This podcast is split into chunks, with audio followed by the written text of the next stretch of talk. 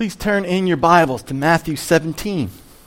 And we'll be starting in verse 24. And as we do that, those of us who have done some fishing in our lives, we're often accused of having fish stories. You know, like when we say, well, I, you know, I had this one man, he was this big. And I almost got him on the boat, man, but I'm telling you. And then by the time you get telling the story the tenth time, it went from like this big to that big. You know, and that's why we talk about fish stories, right? Well, this, this morning we're going to actually look at a real fish story. And it is a whopper of a story, but it's 100% accurate. So we're going to be taking a look at that this morning in Matthew's gospel. Uh, Peter the fisherman has this wonderful story that I'm sure he told himself, even though in this instance, Matthew's telling it to us under the inspiration of the Holy Spirit and for a reason. Let's stand together for the reading of God's Word. Hear the Word of God to you this morning. After Jesus and his disciples arrived in Capernaum, the collectors of the two drachma tax came to Peter and asked, Doesn't your teacher pay the temple tax? Yes, he does, he replied. When Peter came into the house, Jesus was the first to speak. What do you think, Simon? he asked. From whom do the kings of the earth collect duty and taxes? From their own sons or from others? From others, Peter answered. Then the sons are exempt, Jesus said to him. But so that we may not offend them, go to the lake and throw out your line. Take the first fish you catch, open its mouth, and you will find a four drachma coin. Take it and give it to them for my tax and for yours. Thus ends the reading of God's holy, inerrant word. May He bless it to our hearts and lives this morning. You may be seated. Father, we come to you this morning, and many of us have been filled with a glut of information from social media, from internet news sources, from the television, um, billboards just surrounded, radio, um, from in every direction, from stories from a worldly perspective, Lord.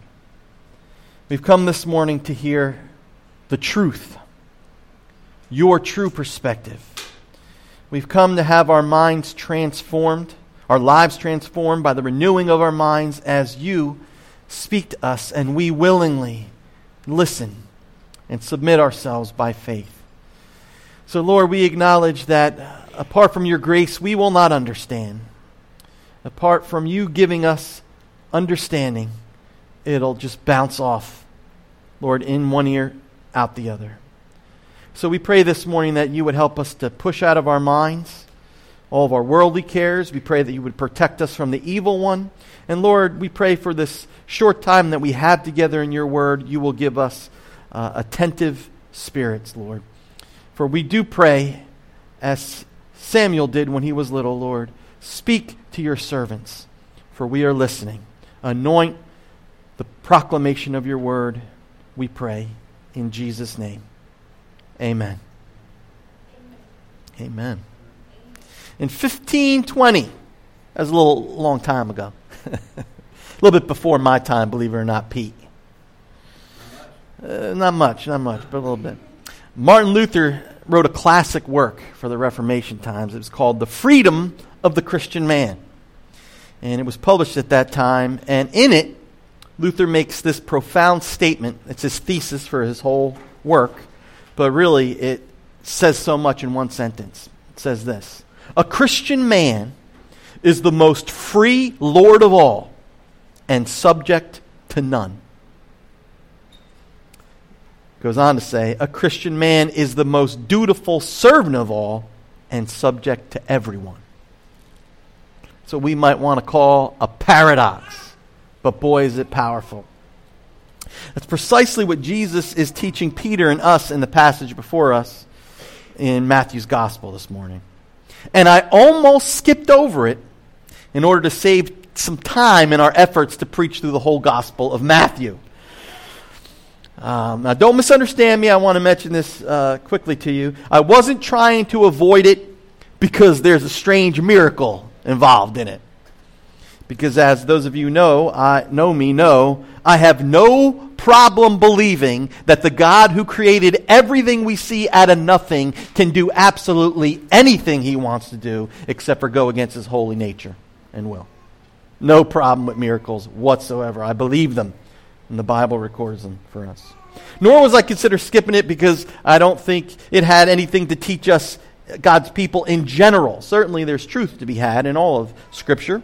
I wholly, wholeheartedly believe what the Apostle Paul wrote in 2 Timothy 3.16 when he says, All Scripture is God-breathed and useful for teaching, rebuking, correcting, and training in righteousness so that the man of God may be thoroughly equipped for every good work. Now, I believe all Scripture is useful.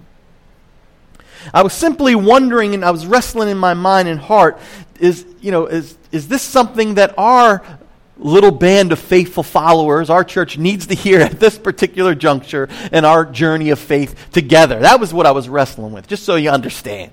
Wasn't trying to skip anything. It's important for you to see that. But as I wrestled a little bit with it, and I'm, I'm, I'm trying to wonder if I should fast forward. See, I'm old. Fast forward over it. Um, it began to really sink in and it began god began to use it in my own life and to show me the importance of the lesson and why matthew has it included here right where he puts it. Because here's an interesting little tidbit of information some bible trivia for you. He's the only one of all four gospels to include this story. It's unique to matthew. So there's a reason and some people say, well, maybe because he was a, saved out of being a tax collector, he's interested in the temple tax. I don't know. I think it's a little more than that. What we're going to see here is what this text actually teaches us is that line I just quoted from Martin Luther. He puts this text in a way in, in a, in a great um, frame of reference for us. So I'm going to read again what he says, and then I'm going to tell you what um, I believe the passage teaches, uh, teaches. A Christian man is the most free Lord of all and subject to none. A Christian man is the most dutiful servant of all and subject to everyone. And I'm going to put that in my own way. We're going to see the text tells us this. Of all people on earth, Christians are the most liberated. Simple point. Second thing, of all people on the earth, Christians are the most conscientious servants. Two truths that are held together and that seemingly are opposed, but are not at all. They totally jive together. And that's what we're going to see in this text. And obviously, God wanted us to understand that and know that because He included this passage in His holy word for us. So let's take a look at the first thing. Of all the people on earth, Christians are the most liberated. Now, our text begins with Jesus and His disciples arriving in Capernaum and that is the hometown of none other than Peter, in case you didn't know that. Remember when uh, Peter's mother in law got sick and Jesus healed her? That was in Capernaum. So, this, as far as I understand, as I looked at this gospel, this is the last time that Jesus will be in Capernaum before he goes to the cross to give his life up for you and for me. And once they arrive there, the temple tax collector approaches Peter, of all people, and asks if Jesus intends to pay the temple tax. Does he pay the temple tax? Now, we don't know the way that he said it. Was he accusatory? In other words, was he trying to trap Jesus? But the text doesn't really tell us, so he could have just been asking the honest question hey, does your, does your uh, master pay the temple tax? So we don't know. But we do know this. This particular tax that's being spoken of in this text was not the taxes that are collected by the Roman government. So, in other words, we're not talking about taxes that are given to Caesar. You understand that? Um, later on in chapter 22, Jesus will be preaching on that. Jesus will say, Give to Caesar what is Caesar's. And that's talking about government tax. But here, he's talking about what, what's being talked about here is the temple tax. Now, this stems from, very briefly, just so you understand what it is, I'm not going to spend a lot of time on it. It stems from the tax, the atonement tax that's mentioned in Exodus 30 when dealing with the tabernacle and the service of the tabernacle. And um, the, everyone who was 20 and over were required to give this drachma tax, tax um, to the service of the tabernacle. Obviously, that the tabernacle was where the offerings were given. That's where the sacrifices were given. And once a year, um, everyone 20 and up were to give this particular tax for the service of the tabernacle. Now, of course, during this time, there was no tabernacle. We had the temple. But for some reason, one reason or another, they transferred this tax also to the temple. Even though it doesn't explicitly say in the Bible that they were to, to take this tax, the Jews still took it. And that's, we, we don't know if that was just something they did by tradition or if um, it was a God thing. But either way, it was the tradition and in keeping with good biblical um, grounding found in Exodus. So I just wanted to give you that background. So when Peter was confronted with whether or not his teacher pays a temple tax, he quickly replies. We don't see any struggle here, any debate. Peter just says, yes. You can see, in a sense, maybe Peter was kind of def- being a little defensive, maybe defending his master, like, of course he pays the tax. Peter, of course, would remember Jesus' words we read earlier. We studied earlier in Matthew's gospel. I have not come to destroy the law and prophets, but what? To fulfill them. But what's interesting here is when, when Peter enters the house where Jesus is, Matthew makes it a point to say Jesus was the first to speak. And Jesus is the one who asks Peter the question What do you think, Simon? From whom do the kings of the earth collect duty and taxes? From their own sons or from others? And Pete says, For others. From others. Then Jesus says something interesting here. Then the sons are exempt. In the text, the word is free. The sons are free. Jesus said to him. What Jesus is saying here in this text is that since he is the unique, we just professed it in the Apostles' Creed, the only begotten Son of the living God, and since his disciples are his, are children of God through faith in him, he and his followers are exempt from the tax. That is to say, they're not obligated to pay the temple tax. After all, here's the powerful thing the temple is his father's house, he is a son in the house. He doesn't have to pay the tax. And those who are followers of him, who trust in him, they are his brothers in the father's house. And the kings of the earth, they don't collect taxes from their own children you with it? But from others. Let's stop for a moment. Let's drink this in because this is what's so important to see in this text. He's basically saying this to Peter Because you're connected to me by faith, you are a free son of the King of heaven. What a powerful and encouraging truth for Peter and for you and me. Listen, this is what you have to realize. We've, those of us who've been tracking Peter's life a little bit through the Gospel of Matthew, we've seen time and time again Peter has some ups, but he has some real downs. He knows how to screw things up. Remember, he, he messed up so bad at one point, in one particular instance, Jesus had to rebuke him and say to him, Get behind me, Satan. you know, we talk about our assurance of salvation. Well, sometimes you know, when Jesus would say something like that to you, it might shake you a little bit. You with me? And why I think it's important is because I know I've been, by the grace of God and His mercy, by grace alone, I've been walking with Jesus since 1986. And I'll tell you, I still feel the weight of my sins. I still feel just horrible about my failures. You know, maybe it was a wicked thought that I know God sees, even though no one else sees it. I know I thought something in my heart that was awful. Or I know there's a certain struggle. Or, or I know there was some, I had it within my power to do something to help somebody, and I just, through indifference, didn't help. And so sometimes I begin to feel, once again, like I was when I wasn't a Christian like I'm on the outside looking in, like I'm not worthy to be at the table of the Lord. And I'm tempted to feel once again like an orphan. And you can't tell me that as Peter is walking through walking with Jesus through this time that he at times did not feel that way. So what we have to see is how powerful this is. It was striking to me when I when it actually hit me. What Jesus is saying is, "Hey Pete, you're with me. You don't have to worry about it. You're mine." Remember in Isaiah I've called you by name. You are mine. And it's such an awesome reminder to each of us who know Jesus through faith, as weak, as failing, and as doubting as we sometimes are.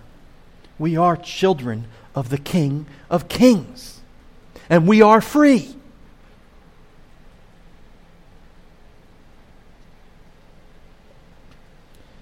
Now, of course, Peter would come to know this even more deeply and with more certainty as we do now because we, we're after Jesus' death and resurrection. Once Jesus rose from the dead, Peter knew this with greater depth, right? filled with the Holy Spirit at Pentecost, included in the family of God, looking back at how Jesus fulfilled that temple and the need for a temple and sacrifices. So there are no more temple taxes. J.I. Packer once put it this way, and I love this quote from him To be right with God the judge is a great thing. In other words, to be justified. But to be loved and cared for by God the Father is even greater. Right? I mean, it's nice when you got to go to court and you're all nervous and you dress your best and you go and you see this, you know, judge up there and you know he holds your life in his hands and you're waiting for the, the verdict and you're on the edge of your seat and because you know you could go to, to prison for life or worse and he goes, innocent. Oh, what a great feeling, right? We go, we walk out of the courtroom, we're free. It's a new lease in life. But how much greater is it when the personal God of the universe, who made you and everything else, accepts you fully as a child, places his own spirit in your heart so that when you go and fall on your knees wherever you are, you cry out, Abba, Father. To know the care of that God who took the stars and went I'm going to call you, I don't know, some crazy name. Says he calls them by name, I, I, I would love to know. Maybe someday we'll know what those names are. But that God cares for you as a child. And as such, what we see here in this text is that we're truly free men and women in Christ. It's a real thing. Certainly, here, as it applies to the temple, uh, obligation to a sacrificial system that Jesus was about to fulfill through his death on the cross held no sway over Jesus and his disciples. Why would he be paying a temple tax? He doesn't need any sacrifices for him. He's perfect. And what he's saying is, and you're not going to need any sacrifice, any uh, temple sacrifice either, Pete, because not too long time from now, Good Friday's coming, where I once and for all am going to take care of the sins of God's people.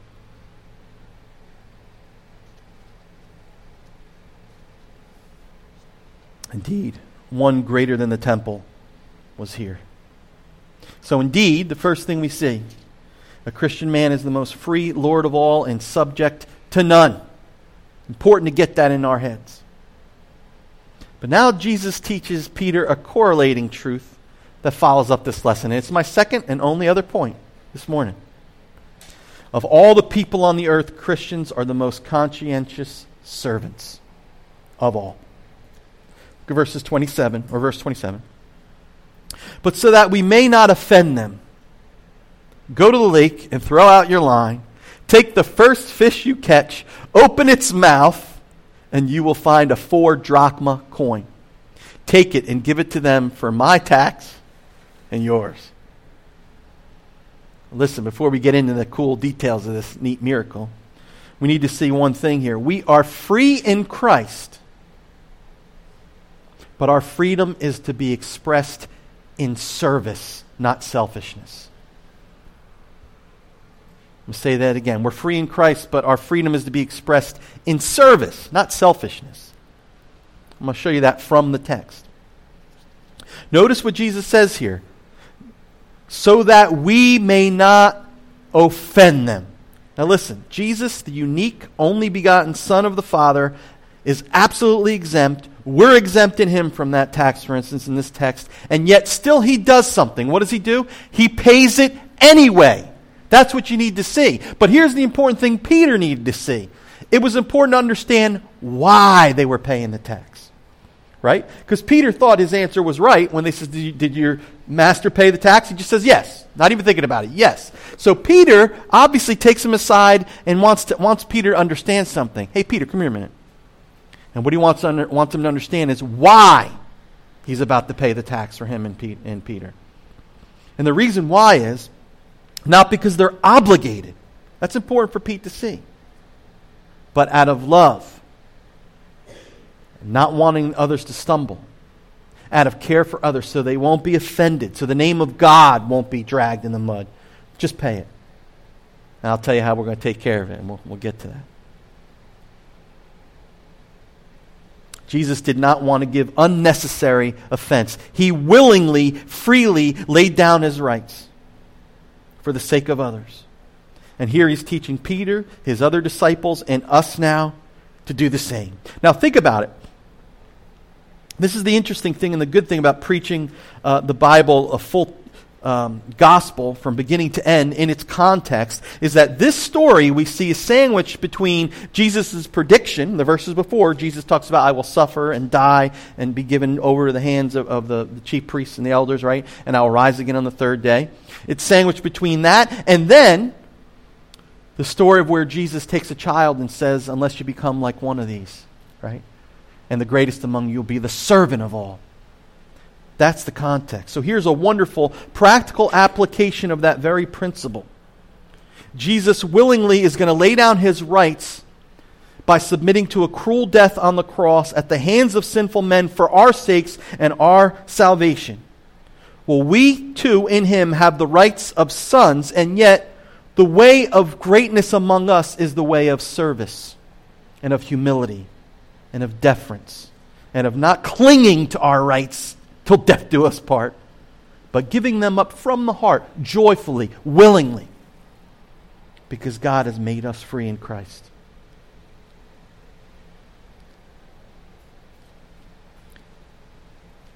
Our Christian freedom is real, it's genuine, but it's never to be used as a license or cover up for selfishness and sin. Now, I always hesitate, but I always give in to it. I always hesitate to use illustrations from movies because some movies I can't recommend because maybe they're foul or whatever. But the, you ever see the movie uh, Lethal Weapon? I think it's Lethal Weapon 2. I'd recommend you only watch that on TV because they take the cursing out. And then it becomes a lot better. Not perfect, but a lot better. Well, in that movie, here's the illustration I want to tell you because it's so annoying. In that movie, the bad guy, there's always bad guys and good guys. The bad guy is from another country in the United States, and he has diplomatic immunity. Technically, legal by law, he cannot uh, be held accountable for any of his actions. And the good guys know all the time that he's doing things, he's covering up evil, and he's doing bad things.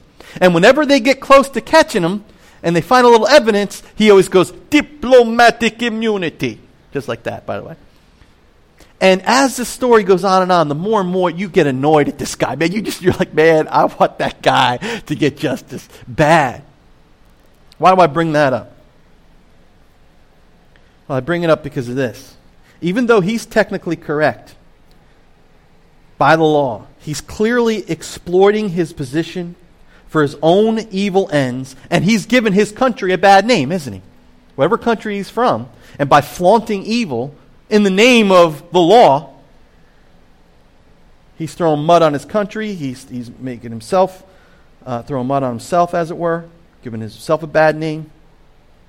Well, here's, here's why I bring that illustration up, as, as ridiculous as it is and extreme.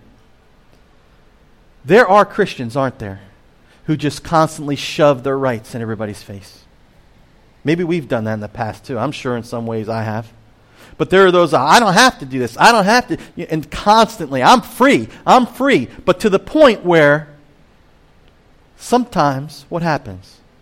They're just using their freedom as an excuse to do whatever their sinful nature wants to do, or to get their own way, or to protect their own interests, not the interests of who? Of Christ.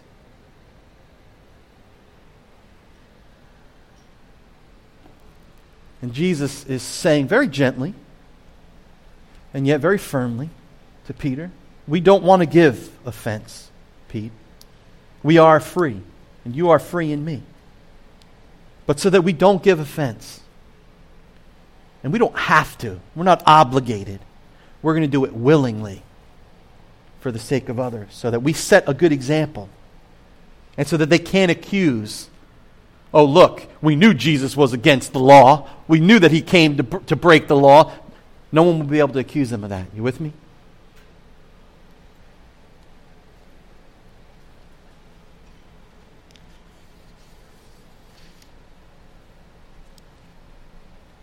And look at the text. This is where the fun part comes in. Not only does Jesus take care of the tax, but look at the awesome way he does it. This is kind of a really cool story. He says, but so that we won't offend them, go to the lake and throw out your line, take the first, kitch, the first fish you catch, open its mouth, and you will find a four drachma coin. Take it and give it to them for my tax and yours. Now look, he provides for the tax miraculously. Think about the, the, the, the, the, the order of events that had to occur for this to happen the way that it happened. First of all, a fish some fish had to see the shiny drachma coin and decide, hey, that looks like it might be something good to eat, and, and put the thing in it and grab the thing in its mouth. That's number one. That's pretty cool in and of itself. But then, that particular fish would have had to, as soon as Pete throws in that hook, he had to be the fish out of all the fish in the sea to go for the hook. And then Pete had to be able to pull him in, because that isn't always easy, always, often as a fisherman. And then right there, open up. And there, and not only that, listen to the coin was the perfect amount. Not, not, too, not a little bit too little or a little bit too much, but perfect amount to pay for Jesus and Peter. It's amazing. Our God provides. When He calls us to give up our rights, He provides at the same time. And through this, by the way, Jesus is showing once again that he is who he says he is. Nobody else. You know, maybe Aquaman, but he ain't real. You know? On a side note, do you ever notice superheroes almost all the time have some power from God? You know, it's like if you put them all together, it's God. You, know what I'm saying in terms of omniscient, omnipotent. But anyway, sorry, that's a side thing. But yes, this proved who he was. And here's the thing this event must have been etched on Peter's mind. You would think it would be, right? Think about us. If we even have just a crazy fish story, we end up telling it for the rest of our lives. Well, you imagine how this miraculous story must have stuck with Pete. But here's the interesting thing. Just a few more minutes. Hang with me. The interesting thing is this actually, after Jesus' death and resurrection, it's not the miracle of the catching of the fish that Peter recounts for the people of God in his epistle, is it? But here's the thing that stuck with Peter from that day, the lesson that Jesus taught him through it, and that's this. It's in 1 Peter chapter 2, I believe. Um, starting in verse 13. This is what Peter would write to the people of God. Excuse me. Submit yourselves for the Lord's sake to every authority instituted among men, whether to the king as the supreme authority, or to governors who are sent by him to punish those who do wrong and to commend those who do right. For it is God's will that by your doing good you should silence the ignorant talk of foolish men. And then look at verse 16. Live as free men. That's what we're talking about, right? But do not use your freedom as a cover up for evil. Live as servants of God. That's the message of this text, isn't it? We're to live as free men, but not use our freedom to cover up evil, but rather to live uh, with a liberated conscience, free to give and to serve and not worry about ourselves. God's going to take care of us. No, He may not give us all that we think we need or that we want, but He's got us. Don't worry about what you eat or what you drink or what you're going to wear, Jesus says. Stop. You're free. You could give it all away. You could, oh, well, I didn't lock my car. Oh, well. You know what I'm saying? We don't have to hold on to everything so tight. We can give it up. Can't outgive God, we often have a very skewed view of what freedom's all about, don't we? What it is about is it's about being free from sin's power, sin's dominance. It's about free from the penalty, being freed of the penalty of sin. We no longer have to worry about being judged and condemned because Jesus was condemned in our place. And it's the liberty, listen to this, of being an heir of God and a co heir with Christ.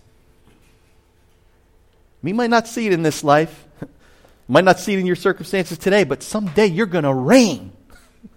Believe me, I'm looking at you. It's hard for me to believe. No, I'm just saying. But really, you are. You're going to reign with Christ. That's what, that's what Paul says in Romans 8. We're heirs with God and co heirs with Christ if we do suffer with him. And giving up our freedom sometimes is suffering, isn't it? It's not freedom to be selfish or self serving. It's the freedom to love. It's the freedom to give. It's the freedom to serve and to help. Here's the point in this text help lead other, other people to God, not away from God through our bad example. It means we willingly lay down our rights not to give offense or to send the wrong message. So I want you to see this. Jesus paid the tax collected by those who turned his father's house into a den of thieves and who would soon unjustly hand him over to the Romans to be crucified. It's not a matter of what people deserve. And, and that there is a, a, a secondary application to our government as well. We pay taxes. Not because the government is just all the time. Not because they use the taxes always in a right and godly way, but we do it because we're conscious of God. And we do it as a. Now, you didn't know that, did you? That's why I want to kind of close with a little bit. You didn't know that when we say the gospel changes everything, we mean the gospel changes everything. We mean that paying your taxes is just as much worship as singing worship the Lord here this Sunday morning. It sounds like such a mundane thing when we think, What did you do for the Lord last week? I paid my taxes. People are like, Huh? But you don't understand. That's an area of our life that's a real life issue that everybody has to deal with, that we are doing joyfully, and sometimes not so joyfully, but we learn to do it freely and joyfully. We do it under the Lord as an act of worship. Lord, this is hurting me. Because I look at my check, I'm thinking, oh, I'm supposed to get whatever, let's say 800 bucks, 500 bucks. The government took 300, you know, and we get into that. But look, we do it because we know and love Jesus, and it's our, we want to show people that Christians are not rebellious citizens. We are the best of all citizens. You cannot accuse us of being zealots in the old days, where the zealots wanted, let's kill Rome. Jesus says that's not the way. Remember, it was slaves that conquered Rome who trusted Jesus and who bled for him and continue to trust him even in some awful awful situations.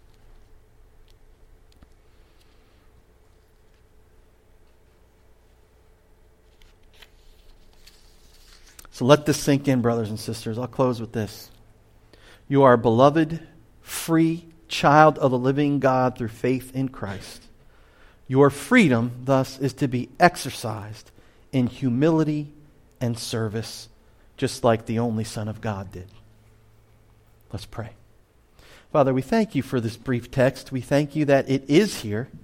You've placed it right here in Matthew's gospel for us this morning so that we also, among the rest of your people, could hear its message, take it to heart, and have every area of our lives conformed and transformed by your good news. Jesus, how we thank you that you willingly submitted even uh, to sinful men. You gave your life that you might redeem your people from their sins. Thank you for what you've done for us, Jesus. Thank you for your patience with us. And we pray, Lord, that through our time together in the Word, that you would work in our hearts, that we would give up our rights not out of a sense of mere duty, but joyfully. It's, it's our way of saying thank you for including us in your family and giving us the rights of sons and daughters. It's in Jesus' name we pray. Amen. This Sunday sermon was preached by the Reverend Dr. Santo Garofolo. New City's Sunday sermon is recorded live on location at New City Fellowship of Atlantic City. If you're in the Atlantic City area, stop by. Our address is 215 North Sovereign Avenue, Atlantic City, New Jersey. Visit us online at newcityac.org. That's www.newcityac.org. Oh God is written and performed by the Reverend Dr. Santo Garofolo. Join us next week for a brand new New City's Sunday sermon.